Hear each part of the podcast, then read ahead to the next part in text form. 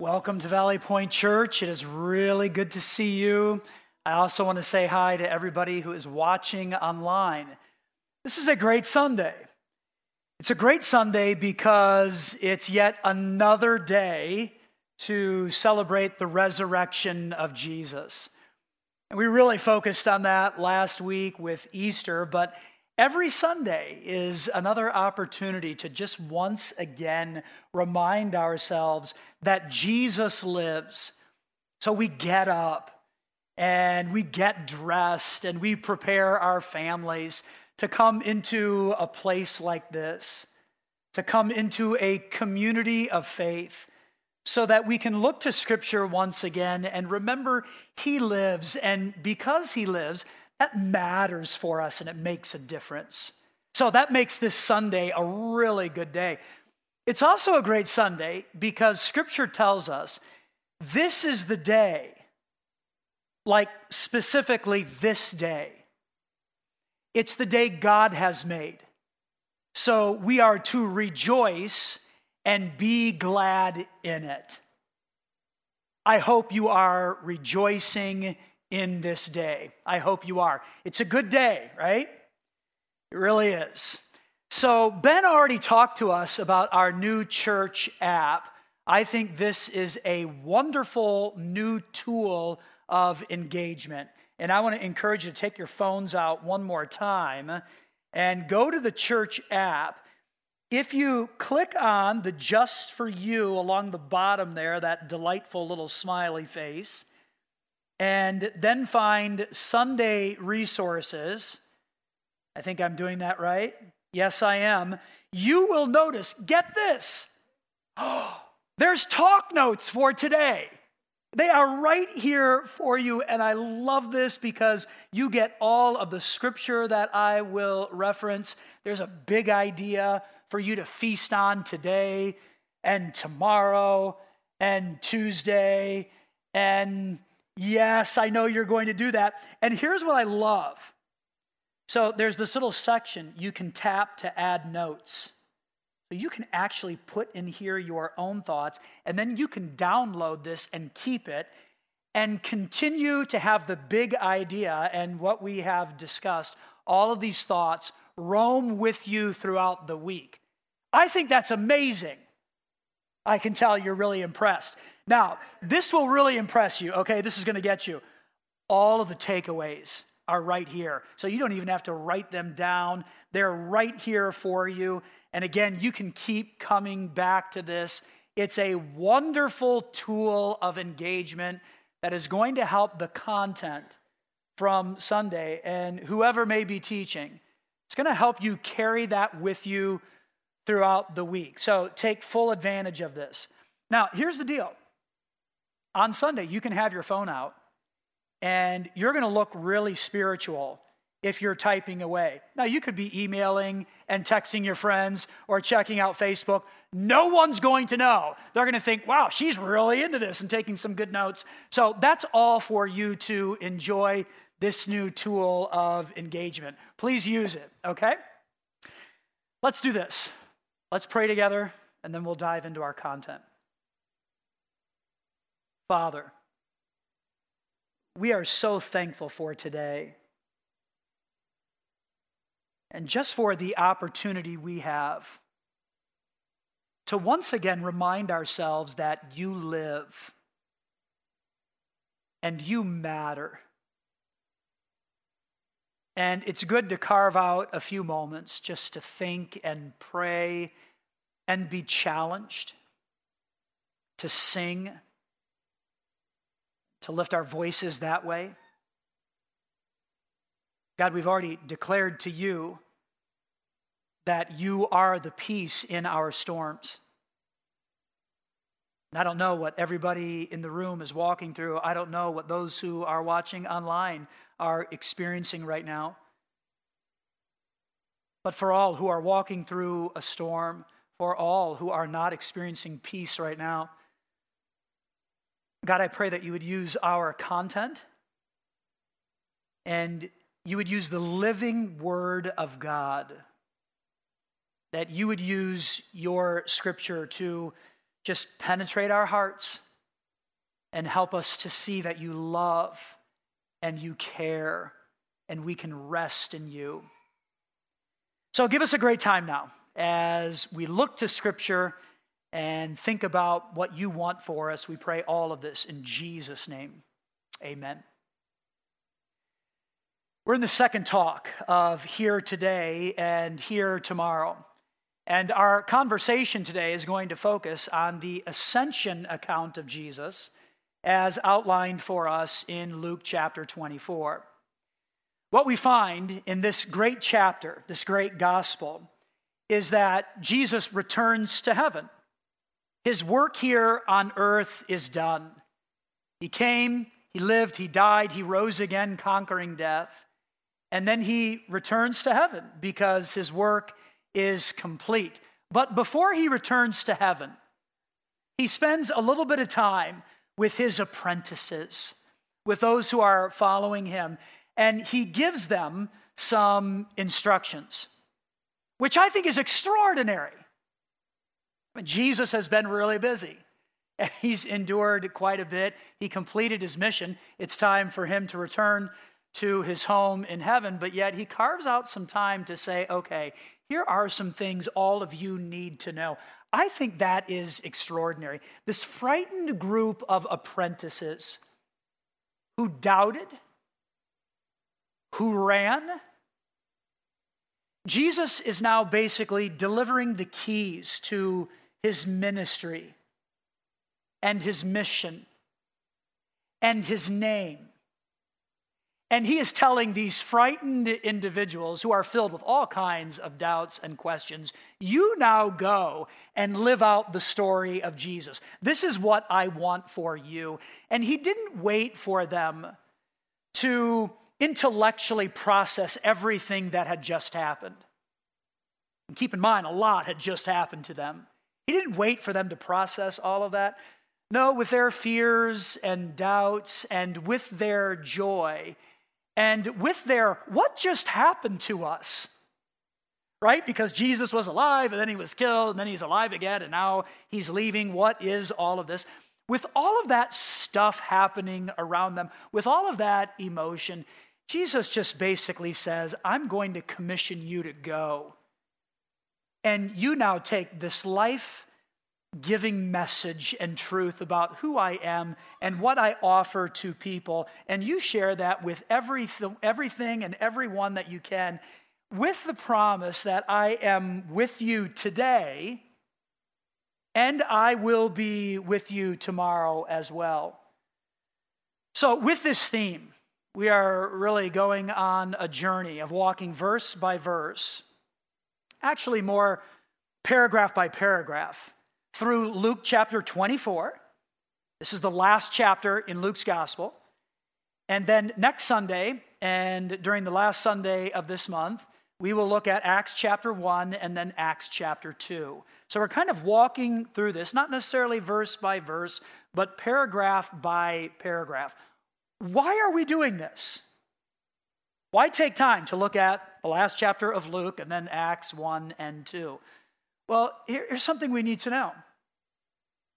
The book of Luke, the Gospel of Luke, is written by Luke himself, of course. We're probably aware of that. But the book of Acts is also written by Luke. And it's basically a sequel. So the book of Acts is this amazing bridge from the Gospels Matthew, Mark, Luke, and John that talk about the life and the story of Jesus, what he said and what he did. It's a bridge from those events to the rest of the New Testament letters and epistles. Acts and Luke, the first book, and then Acts, the sequel, are very dynamic and important books. And because they are both authored by Luke himself, that makes Luke a very important New Testament author. Now, one could argue that all of the authors of the New Testament are really important, but Luke stands out because he's a bit different. And here's what I mean by that. Here's some stuff that we need to know about Luke, the author. And since we're spending four weeks in two of his books, I think this is just good for us to know. So here's some thoughts on Luke. It is likely that he was a Gentile, which would make him the only non Jewish author in the New Testament. So all of the other authors, from Matthew to Revelation, excluding Luke and Acts, the sequel, all of the other authors are from Jewish descent. Luke is not. Again, that just makes him kind of unique because he comes from a different background and a different perspective than someone who would be from Jewish descent. That's not Luke. Here's what else we need to know about him it has been suggested that Luke was a Greek physician to a Roman family who at some point was set free and given Roman citizenship. So, the other job that Luke had, besides writing a portion of scripture, is he was a physician.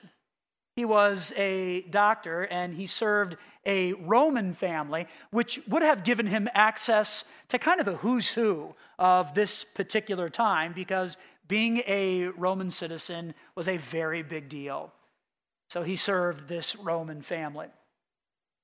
Ancient tradition including some really reliable historians like Irenaeus and Tertullian and Jerome, strongly support and state that Luke is the author of the Gospel of Luke, and he's also the author of the book of Acts, the sequel, and that he was from Syrian Antioch, which would have been about 300 miles north of Jerusalem in the southeast corner of Asia Minor.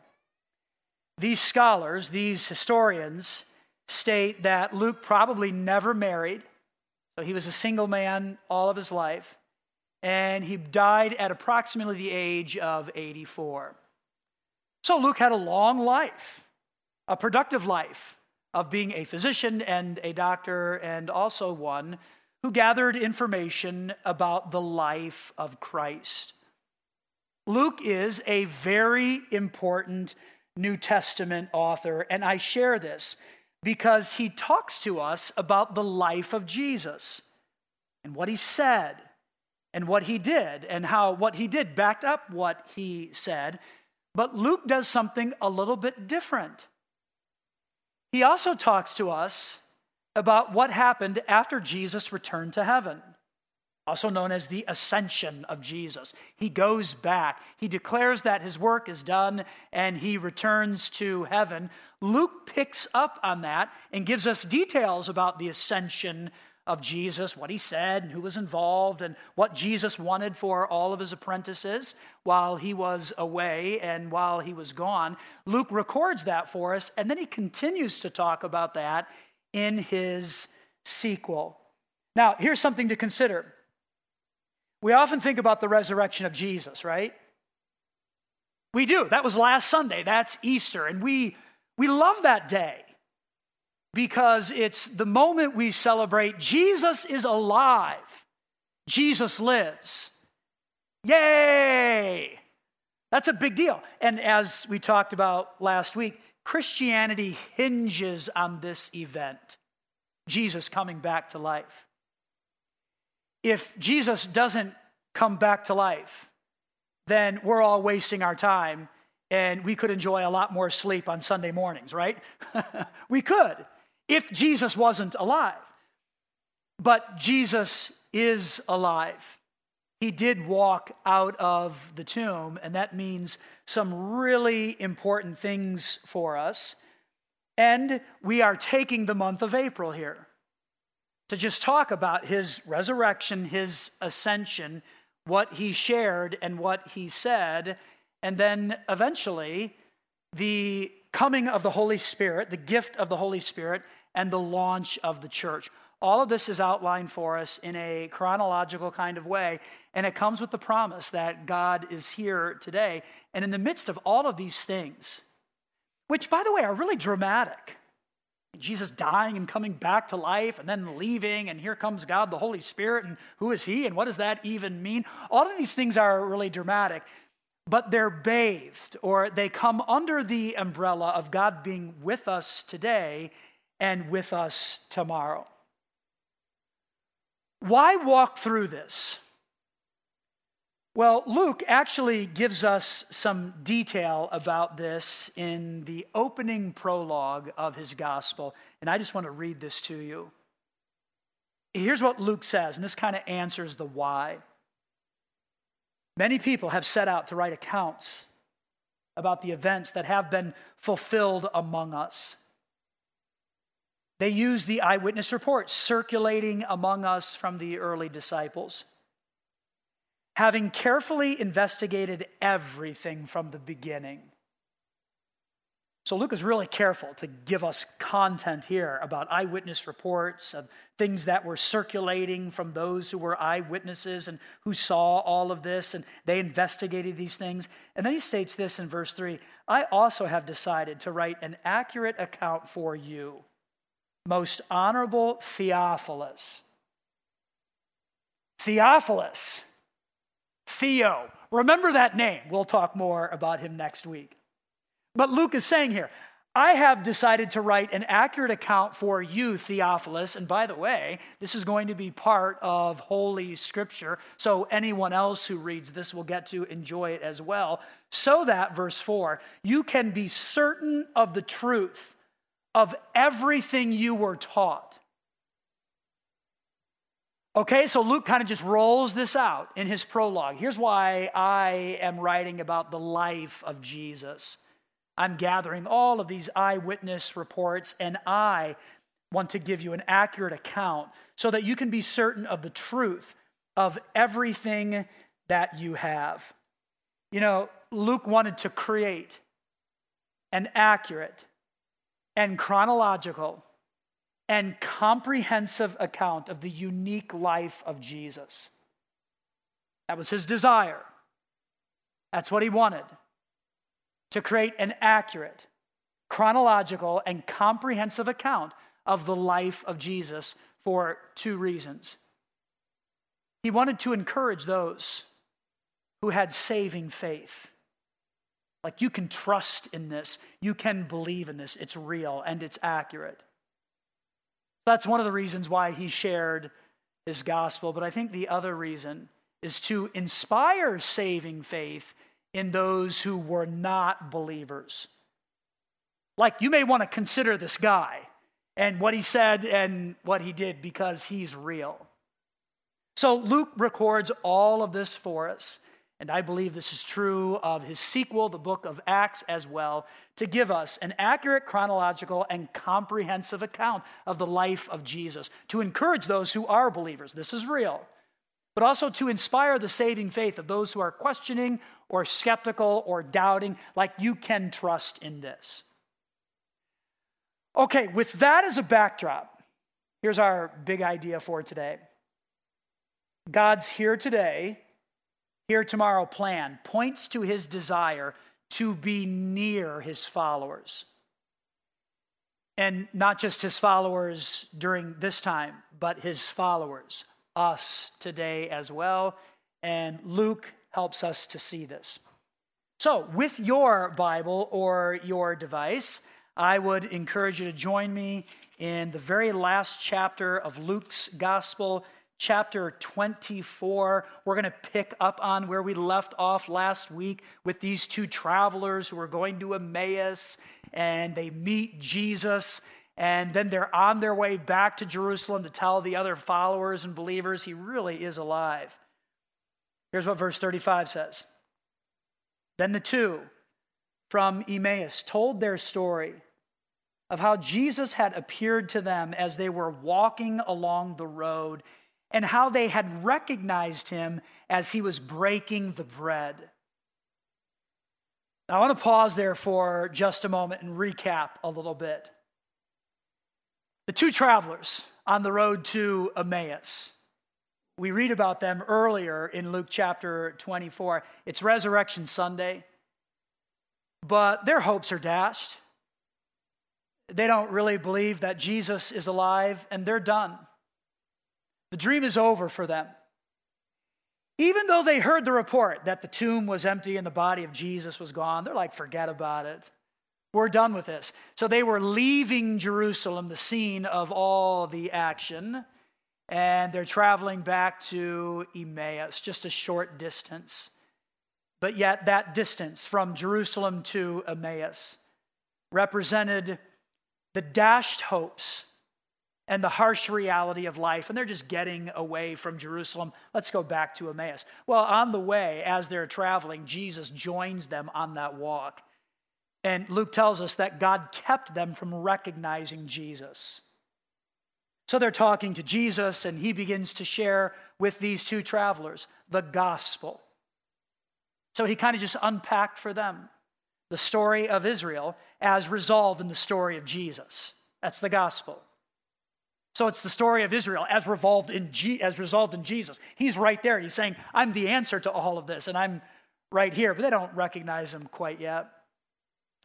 So the journey continues and they near their home. It's getting dark. They wanted to be hospitable, so they invite Jesus into their home. Jesus joins them. They share a meal together. As part of that meal, Jesus takes bread and he breaks it.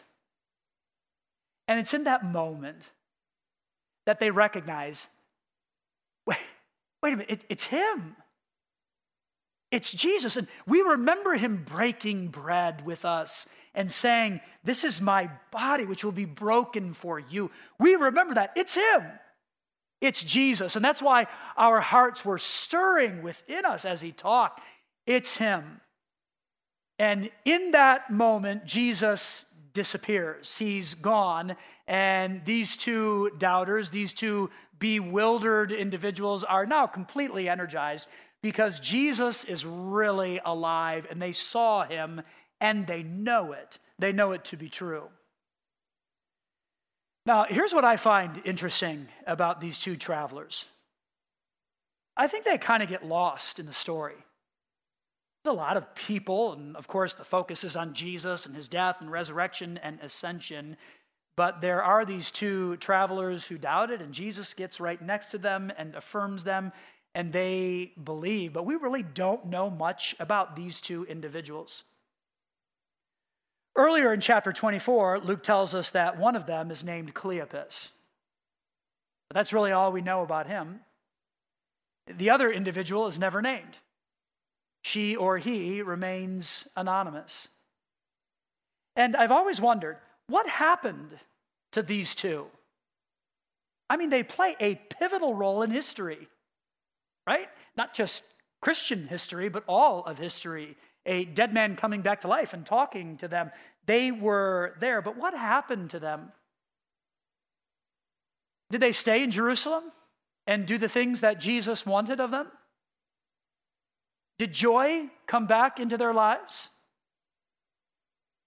Was hope restored, or did they just return to Emmaus and go back to life as usual? Well, we don't know what really happened to them because Scripture doesn't tell us. But I think it is safe to assume that hope returned for them because they saw Jesus. They knew that he wasn't a fraud. And that's why I believe they ran back to tell the other disciples of what they had observed. Author and scholar Mark Buchanan speaks of this by stating, Their yearning and he's talking about the followers on the road there, these two from Emmaus. Their yearning was not a hollow wistfulness, it wasn't a whistling in the dark. It was, in fact, a homing device in the heart, drawing them on no matter how long the road, no matter that their hearts are slow with doubt and broken with grief, even then, and catch this, especially then their hearts still burn, and they know this journey is a good one, and it's never taken alone. It was God communicating to them, I am here today, and I will be with you tomorrow. And they are about to encounter him again. They are. Let's pick up with the story. Verse 36. And just as they, these two from Emmaus were telling the others about what they had experienced. Jesus himself was suddenly standing there among them. Peace be with you, he said. which was a common greeting of Jesus. Peace be with you. Peace be with you. And maybe that's what you need to hear today from Jesus. Peace be with you. He delivers this over and over again. Verse 37 But the whole group was startled and frightened, as you can imagine, thinking they were seeing a ghost. Why are you frightened? He asked. Why are your hearts filled with doubt? Look at my hands. Look at my feet. You can see that it's really me. Touch me and make sure that I am not a ghost, because ghosts don't have bodies, as you see that I do. As he spoke, he showed them his hands and his feet. Still, they stood there in disbelief, filled with joy and wonder. So it's starting to happen for them like, wow. Then he asked them, Do you have anything here to eat? I've had a rough few days and I'm kind of hungry. They gave him a piece of broiled fish and he ate it as they watched. They're just staring at him while he eats. Now, I want to pause here and say I think it can be really easy to overlook this account of Jesus eating and the followers staring at him. But Luke records this for us, and there is a specific reason. So, in Jewish tradition, they believed that ghosts didn't eat. There was no need for them to do that. They didn't have a human body, so they would not consume food. So you can pick up on here that Jesus is addressing one of their fears. You might think I'm a ghost because I just kind of appeared out of nowhere. So give me something to eat because you know that ghosts don't eat, but I'm going to eat so that I can prove to you that I really am human. And while we don't know everything about the resurrected body of Jesus, Obviously, it was different than his pre resurrection body because he was coming and going and appearing and disappearing. So it was slightly different. We know that he still had flesh on him and he still had a desire to eat. And he invited them in their doubt. Watch this. Just watch. And oh, while you're watching, check out my hands and my feet. Come and touch me. I'm real. I'm alive. It's true. Verse 44 Then he said, When I was with you before, I told you that everything written about me in the law of Moses and the prophets and in the Psalms must be fulfilled. Then he opened their minds to understand the scriptures. And keep in mind, we're talking about the Old Testament scriptures here. And he said, Jesus, yes, it was written a long time ago that the Messiah would suffer and die and rise from the dead on the third day. It was also written that this message would be proclaimed in the authority of his name to all the nations, beginning in Jerusalem, right here. There is forgiveness of sins for all who repent. Would you hear that again? Because maybe this is what you need to hear from Jesus today. There is forgiveness of sins. It's true. For all who repent, you are witnesses of all these things. And now I will send God the Holy Spirit, just as my Father promised. And here's what I want you to do stay right here in the city. Just hang out right here, wait for it until the Holy Spirit comes and fills you with power from heaven. Then, here's what happened Jesus led them to Bethany, and lifting his hands to heaven, he blessed them. While he was blessing them, he left them and was taken up to heaven. So they worshiped him. That's a key word. I'd encourage you to highlight or underline the word worshiped there. Jesus, he returns to heaven. They worshiped him, and then they returned to Jerusalem filled with great joy. That's another key word, the word great. And I'd encourage you to highlight and underline that as well. So let's think about these words. There are five different Greek words for the word worshiped. The one that is used most often is the one that we find here in Luke's account of what happened. And it has the idea of to prostrate oneself or to get really low before someone or something in reverence and respect. And while Luke doesn't tell us that's what happened, you get the picture. It's very possible that's what they did, and that's how they responded. After all, it's not every day you see someone just rise up to the heavens. I mean, they're seeing a lot of bizarre things here. A dead person coming back to life, and now he's just rising up after blessing them. It makes sense to me that even out of fear and amazement of the miraculous things happening around them, that they would get prostrate before Jesus and be very low before him. So I think that probably happened. And then it says they were filled with great joy. That word great comes from the Greek word megas, which means great or large or loud. And I think that's how they responded as they then returned from this great scene. There was mega joy. It's loud, it's great. Verse 53 Here's how Luke's gospel ends. And they spent all their time in the temple praising God. Quick fun fact about the book of Luke it begins in the temple. And I would encourage you to go back to Luke chapter 1 and you can read all about his account of what happened in the temple. And sure enough, here we are at the end of Jesus' time here on earth he returns, and now there's a group of followers, and guess where they are? They are back in the temple giving loud and great praise to God. Why were they doing this? Well, I think they were doing this because Jesus was actually alive, and he wasn't a fraud. And so they didn't have to wonder about that anymore. They saw him eat and they saw his hands and his feet. They touched him, they heard from him, and so they had great joy. Even though Jesus was no longer right there in their presence, they saw him and they knew that he truly was alive and that he also promised them the gift of God the Holy Spirit. So I'm not going to be here anymore, but just wait for it. Wait for it, you apprentices.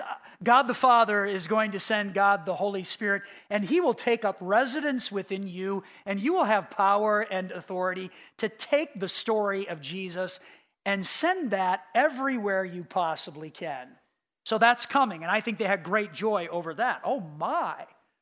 What does that mean? What is that going to look like? And when will it occur? I think they knew God, He's with us even though Jesus is leaving, he's telling us he's still with us.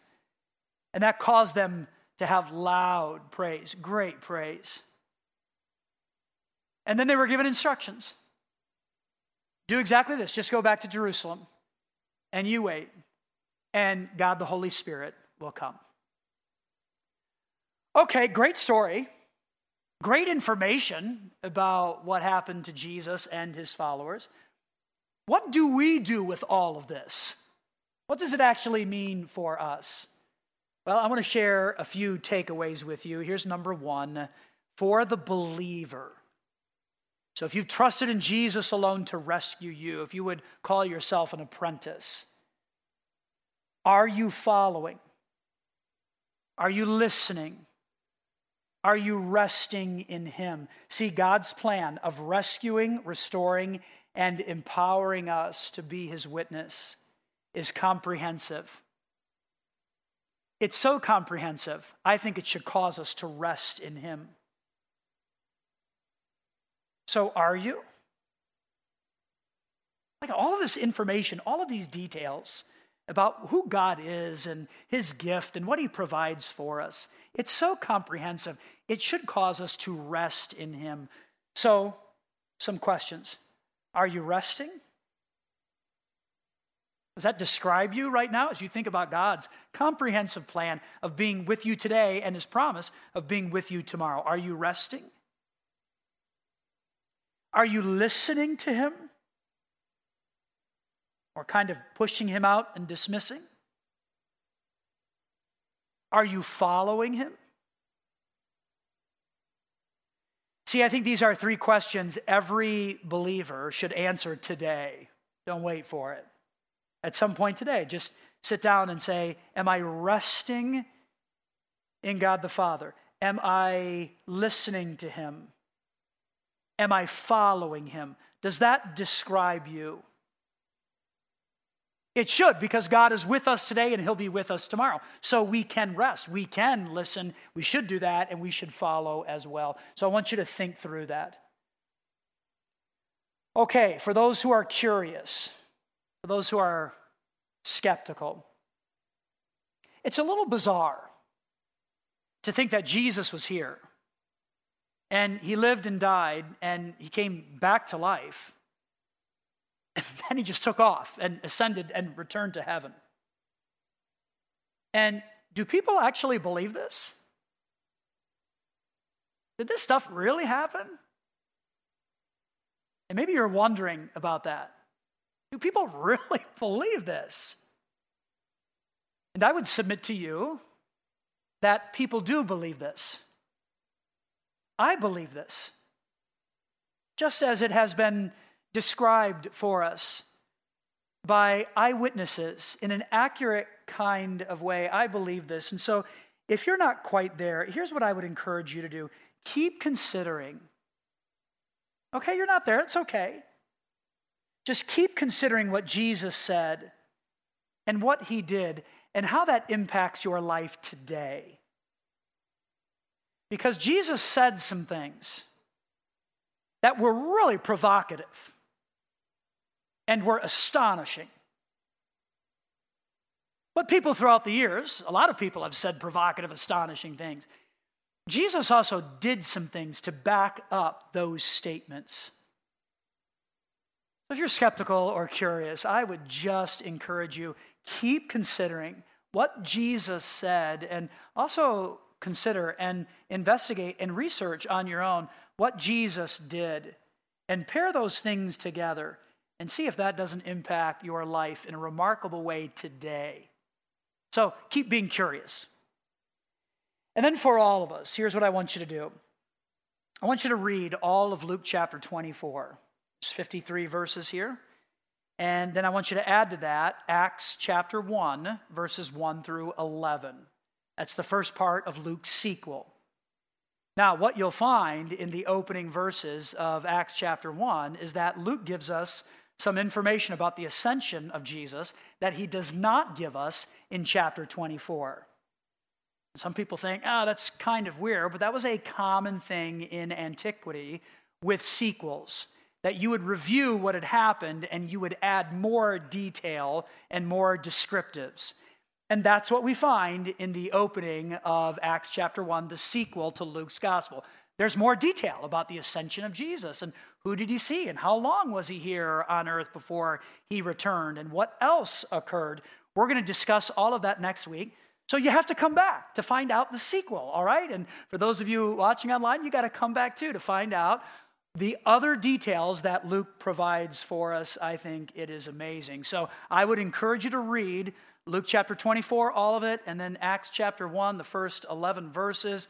If you use our Monday through Friday reading plan, which you can access on the app there in the talk notes, then you will read all of these verses plus a few more. Now, I will say this if you want to do a little diver, uh, deeper of a dive, then I would encourage you to go to YouVersion. There is a reading plan there called A Journey Through Luke and Acts for 40 days. You can sign up for that. And over 40 days here, which will be done with our theme at that point, but you can keep thinking about it over the next 40 days, you'll walk through the book of Luke and his sequel, the book of Acts, as well. There are videos there that accompany what you find in that reading plan, as well as other summaries, and it will help you engage with Luke's brilliant literary design. And you'll also pick up on his flow of thought which is so important to grasping what Jesus said and did, and then what happened after Jesus left. So, if you want to go a little bit deeper, there's a way for you to dive into Luke and Acts with that resource as well. Okay? Back to the big idea God's here today, here tomorrow plan points to his desire to be near his followers. So, this isn't just for people who lived a long time ago. This is for you. It's for me. And may God give us the courage to recognize He's with us today. It's true. He'll also be with us tomorrow. And I hope that you'll join me next Sunday as we continue to walk through all of these things that prove here today, here tomorrow. Father, we give praise to you for what we have discussed in Luke chapter 24 today. We have finished this chapter, we have concluded it. And I love what we find here. It's Luke just saying, I've made an accurate account based on eyewitness reports. And here are some things that happened. And he records for us the story of those two travelers. We don't know much about them at all.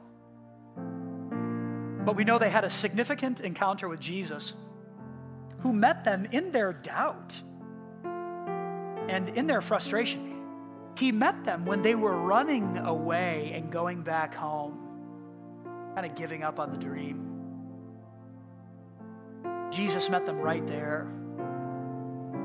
And then he broke bread and, and they understood their hearts were burning within them. God, I pray and I hope that for Valley Point, our hearts are burning within us as well as we think about God's comprehensive plan to rescue and redeem and restore and to set us up to be his witnesses, to live out the story of Jesus and bring hope and joy to others where we live, work, and play.